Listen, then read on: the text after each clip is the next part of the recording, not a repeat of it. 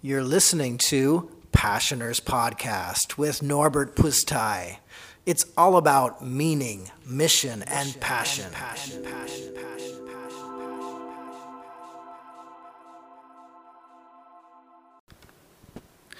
Hi everyone, today's guest is William Benkő. He's my mentor. He was born and raised in the US and he, then he moved to Hungary. His parents are Hungarian, so he had some root which uh, led to Hungary. Um, he was the president of the American Chamber in Hungary, the founder of Speak Academy, managing director of Euronet Hungary, and he's also a startup investor.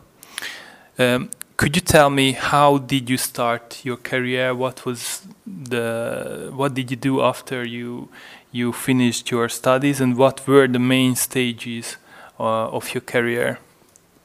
When I graduated from the University of Colorado, I went to work for a computer company, and I was moved from the state of Colorado to California. It was a typical career start. So I had a friend at the company who I knew growing up as a child and when I, it, was obvious that I was going to graduate, then I went to him and said, Do you have any openings? And yes, they had an opening, so I moved to California. Nothing remarkable about that. Many people start down that path. Then I moved to Texas uh, with the same company. Then I left the company because they filed for a form of bankruptcy in the United States. Uh, I went to, I started my own company, a computer company in Texas, and then the wall started to shake a little bit in Berlin. And given the Hungarian background that I had, I wanted to take an opportunity of testing my skills and my courage in a business environment that I had zero experience in. And that's where my career and my formation and my development really began because I, I made a decision and I followed through on the decision, but I made it in such a way that I closed everything down in the great city of Dallas. And when I came over here, I had flown over several times, and when I came here, uh, to start the business venture, which was a real estate development that I had previously negotiated with the local municipality. By the time I got over here and overcame my jet lag, they changed their mind and they never followed through on the deal. In, so I was stuck in a situation with no political capital, people who had changed their mind, and a country in turmoil. And I was naive. Thankfully, I was naive because I didn't think through the process but I did what I had learned from so many great mentors, whether it was Tony Robbins or Jim Rohn in the United States, that said, you just got to get up and do it. And that's what I did for a couple days or, or a week or so. I probably felt sorry for myself. Then I got up, I shaved, even though I had nowhere to go. I went into the city and I started looking for people to meet people. And it's through meeting the people and listening to what they problems that they suffered from uh, led to starting one company, then another company, and it's once you get the ball rolling, then things kind of take off on their own. That's the most difficult part is getting the ball rolling. And what did you do then after? Yeah, after I developed some businesses and I had the opportunity to uh, participate in a startup, which was a um, an ATM machine uh, company that had a couple American guys were visiting from Kansas City, and they looked at Hungary accidentally. They were here to privatize something, and they reached in their pocket and pulled out their ATM card and realized that there were no machines or few machines for them to have access to their cash. Yet they knew that Hungary was a cash based society. And based on that gap between what it is and what they need, they changed their mind of privatizing something, went back, raised a little bit of money, threw some of their own money in, and launched a company from the United States here in a former communist country with no innovation. There was absolutely no innovation in the, in the business plan. It was simply a plan of execution. We had to figure out what the process was, and we had to repeat it as often as we installed a new machine. And we kept our eyes focused on the goal. And today you can look at the company on NASDAQ, and it's got a $4.5 billion market cap. It's called Euronet. Wow. And what was your role in that company? In the, in the beginning, it was a, uh, I wore many hats, and then I became the managing director of the Hungarian operation. And it was originally only supposed to be Hungarian operation. And then, because of things that were kind of difficult to solve in Hungary and just a ambitious drive on behalf of the both the CEO or the two founders, they said, "Well, even though it's not making money yet, but we believe in this business plan and this business model, and let's expand." And so they put together everything needed to do an IPO in the late 90s and were able to list the company on NASDAQ. And so I followed that for 10 years, and then after 10 years, I, I and many people at that point left the company and went off to start to develop our own dreams. And that's when I became an investor and looked for uh, places where I could add value, whether it was in developing a software company or a healthcare company. You're also involved in, in public speaking. You brought the Toastmasters to Hungary, which is an international public speaking organization, and then you established your own uh, public speaking organization called Speak Academy. Why did you feel that it, it's important to to have it in Hungary? I mean, the, the culture of public speaking. Having grown up in the United States and been motivated motivated by people who speak really well I felt it was a very powerful business tool. And once I arrived in Hungary, so I never came over with the idea that I would want to do that. But once I helped people develop insight as the company started to grow, and I saw them give presentations in front of banks, in front of internal groups, and I just felt this horrible feeling in my stomach that that is such a poor example of a presentation or a speech. And I decided that instead of just giving them negative feedback, I would help them improve. I had an experience as a junior, so before my senior year in high school, I was given the opportunity. At that point, I wasn't sure how difficult it would be, but I was given the opportunity to give a speech in front of 800 students in the, in the high school, and I failed. And it was a horrible feeling, and it was the lowest I've ever felt giving a speech. Yet I felt this tug between how I felt then and what I feel when somebody has the ability to give a incredibly inspirational, motivating, uplifting speech. And I was torn between the two, and I wanted to have the latter, but my reality was the former. And I knew, once again, going back to all the positive, motivational tapes and books that you had access to several years ago in the United States, still do I decided that the I can't change what my reality is until I until I start to work on my skill set. And then when I enrolled in Toastmasters in uh, in the United States, and I started doing the program, and I was able to achieve some amount of success. Then I came over to Hungary, and a few years passed before I realized I need to sharpen my skills. But the way to really sharpen my skills is to help other people sharpen their skills.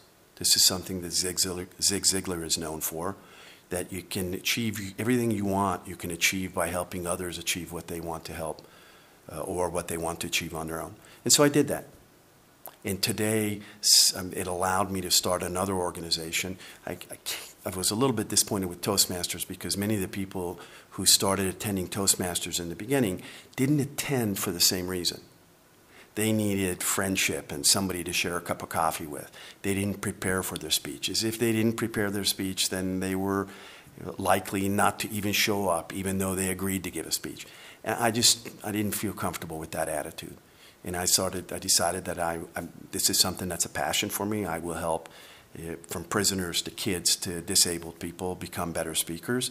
But I only want to work with those who also want to improve. I can't push a rope. I can't want more for you than you want for yourself. And fortune has been good to me, and I've now get the opportunity to work with people primarily who are very serious about developing their public speaking careers. And I have yet to find a better tool for making contacts than being able to get on speech and giving an excellent speech to a thousand people. You were also the president of the American Chamber of Commerce in, in, in Hungary.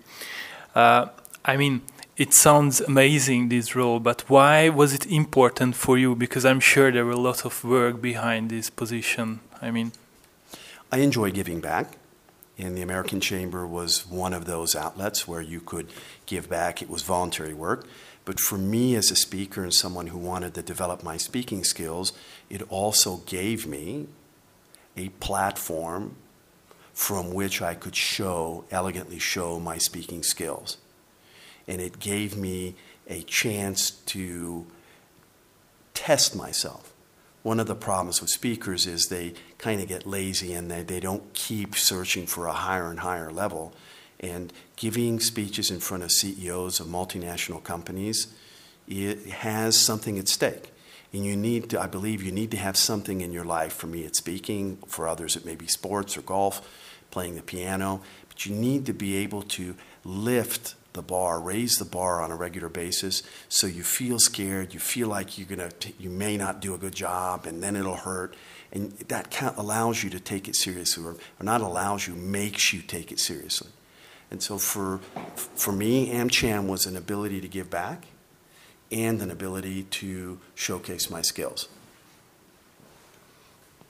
So you've been doing so many things, like you mentioned, uh, Euronet, and and um, you acted as a startup investor, and still you do it, and um, the Speak Academy. What is the one thing that you are the proudest of from your past? Simple. That example that I mentioned earlier, where I failed as a 17-year-old on stage in front of 800 students and I did something about that fear. I can close my eyes today and still see the situation. I can still feel the fear. And I did something about it. And I run into so many people who encounter a difficulty, whether it was a disability or a relationship that broke down. Somewhere they weren't able to perform the way they expected it to. It didn't turn out the way they wanted to. And they never overcame that difficulty in their life. And overcoming things that are difficult is what adds the taste to life. Trying to avoid suffering at all cost in life is silly. It's through the suffering process that we see who we really are and we can measure our success. Having the horrible experience of failing in front of 8,000 or 800 kids, and then having the excellent experience from a feeling standpoint of being successful in giving a speech in front of, say, 5,000, you can compare those two emotional contents and you can measure your progress. And through measurement of progress, when I feel like I'm moving toward a goal, I'm happy. Many people are not happy because they're not moving toward a goal. You can't lie to yourself at night and will upon yourself progress that doesn't exist.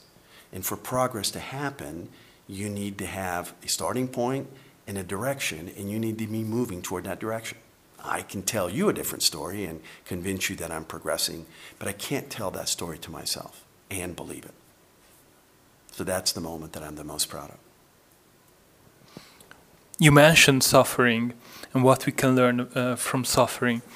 Um, and before we started to record this podcast, we talked about the the cancer that you, when you were six years old, uh, eight eight years old, sorry, and then now again you are fighting against cancer. And what can you learn from this uh, illness? Can you share your thoughts about this? I don't look at these diseases, so I'm not smart enough to understand what is really going on. Uh, I understand the overall process that you have something that's not a good cell and it starts to replicate uh, too fast. Every bad situation has something that's a potential opportunity, either from a business standpoint or from a standpoint of changing the way you live your life. And if you're going to go down this path, and you have to go down this path, which is a tragedy, then you need to find a way to find meaning in your tragedy. For example, if a, a couple has a young child that dies due to cancer, and all they do is continue to relive the moment and shake their fist at God and feel like life is unfair because their child uh, departed because of cancer, then that will be a tragedy.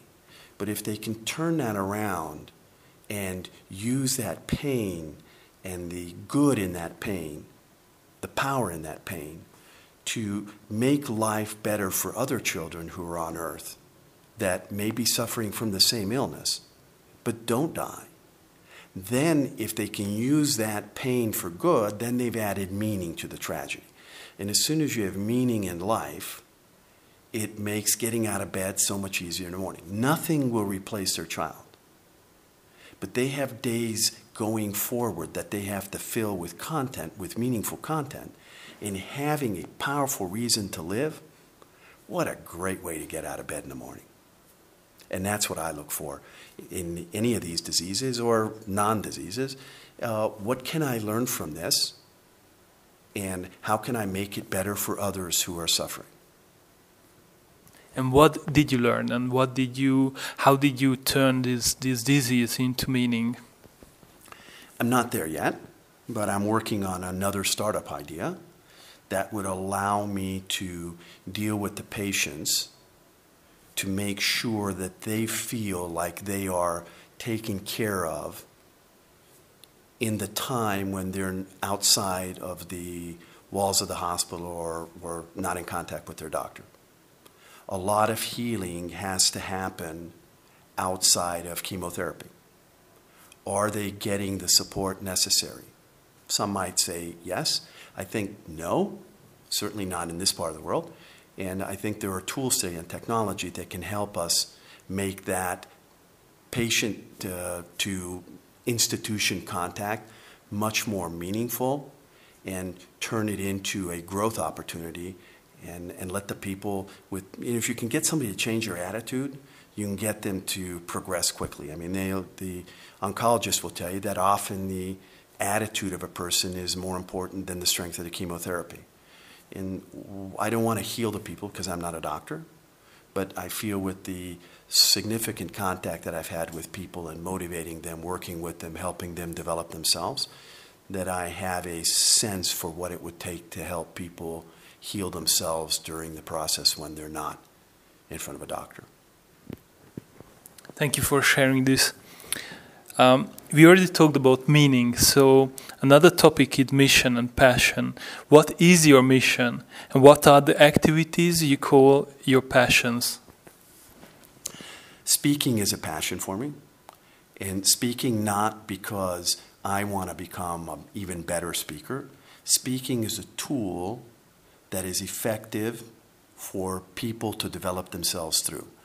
If you become a better speaker, it doesn't have to be about the stage. The things that actually happen in the background while you're becoming a better speaker are skills that you can use in other areas of life. Going through public speaking, I would recommend for everyone, whether you ever want to be on stage or not. Because you need extra creativity, you need to be able to put your ideas into understandable terms. You need to be able to structure what you're saying. You need to be able to, to be as creative as you possibly can be. Uh, and you need a good reason to constantly update the knowledge in your head. Now, if you want to become a good speaker, one of the things you can do to combat your fear is to ensure that you have vast amounts of material in your mind that you are able to choose from and draw from in any speech situation. For that, you need to read. You need to develop a discipline of reading and, and, and bringing in more and more new and current information. What a great way to keep your skills relevant if you read and read and read. Is it by accident that some of the best CEOs in the United States read 50 to 60 books a day? I mean, my goodness, Warren Buffett reads an unbelievable amount every single day. And so does Bill Gates. And you could say these guys don't have to read anymore. They could spend all their time on the beach. And yet they have a discipline that reading is a, an integral part of every single day And as they read and listen to new ideas, they come up with business opportunities, they come up with solutions that they can solve. And so it develops habits that will allow you to become a more effective uh, person in society. And I think it, uh, for, for me and for my family and for the people that I work with, I want them to be more than successful in business. I want them to be successful as people who share this planet with a bunch of other people. Pursuing money and money only, which we do often, is not enough anymore. There are serious issues that need to be handled. There are so many issues that need to be handled that I don't feel like we're going to be running out of problems that we need to solve. Find one Get cozy with it, learn about it, read about it, meet the people who are already dedicated, and join a cause that is much bigger than your life. For me, it's speaking. For others, it's teaching kids how to play golf or maybe how to dance. But do something, and I thought when I heard it as a, as a much younger person, that do something, your passion is something you do for free. I thought, oh, I don't want to hear this. I mean, this is a cliche. But if it's something that's really passionate for you or you're passionate about, you'll, you'll do it for free. Hmm. And when you get good at doing it for free, as when they'll start paying you a good, decent amount of money because you're so good at it. Uh, I know many people who likes um, who like uh, helping people, but at the same time they think that they can't make money uh, because they, they help people but you build uh, profitable companies while helping people. What's the role in your life? What's the mon- What's the role of the money in your life? I look at money as a tool. The more money you have, the more things that you're able to do: build, help, share, support, and the the better you become at creating a very stable point in your life, the better you'll be able to handle risk that you take associated with either starting a new venture or helping somebody you don't know or getting involved in solving a big problem. To be able to take risks, you need to be able to take or you need to have stable points in your life.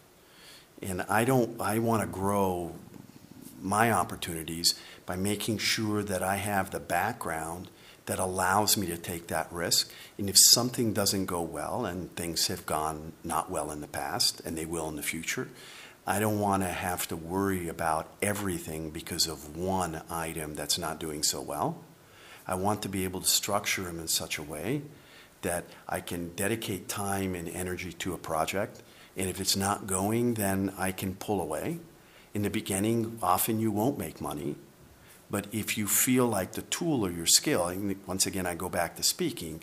Speaking is one of those things that even if others don't want to pay me for it, but I develop myself through the process of helping others, then I'm really being paid for it, just not in cash and not by them. Eventually, you'll look for an opportunity to scale it and share it through as many people as possible so they also become evangelists uh, of your idea or of that, uh, of that solution. And it's not going to happen in the beginning, and it'll only happen if you do it really well. Too often people do things in a mediocre way, and then they're surprised that nobody wants to pay them for it. There are a lot of mediocre, average people. If that's your goal to be mediocre and average, then it'll be really difficult to get noticed. If your goal is to be incredibly good, then you have a high likelihood. Someone told me many years ago that the way to start a movement, a church, an organization is to be on fire for it. And when you're on fire for something, people will come and watch you burn. And I, it sounded a little crazy back then, but I have to say today, with the experience I have, it's very true.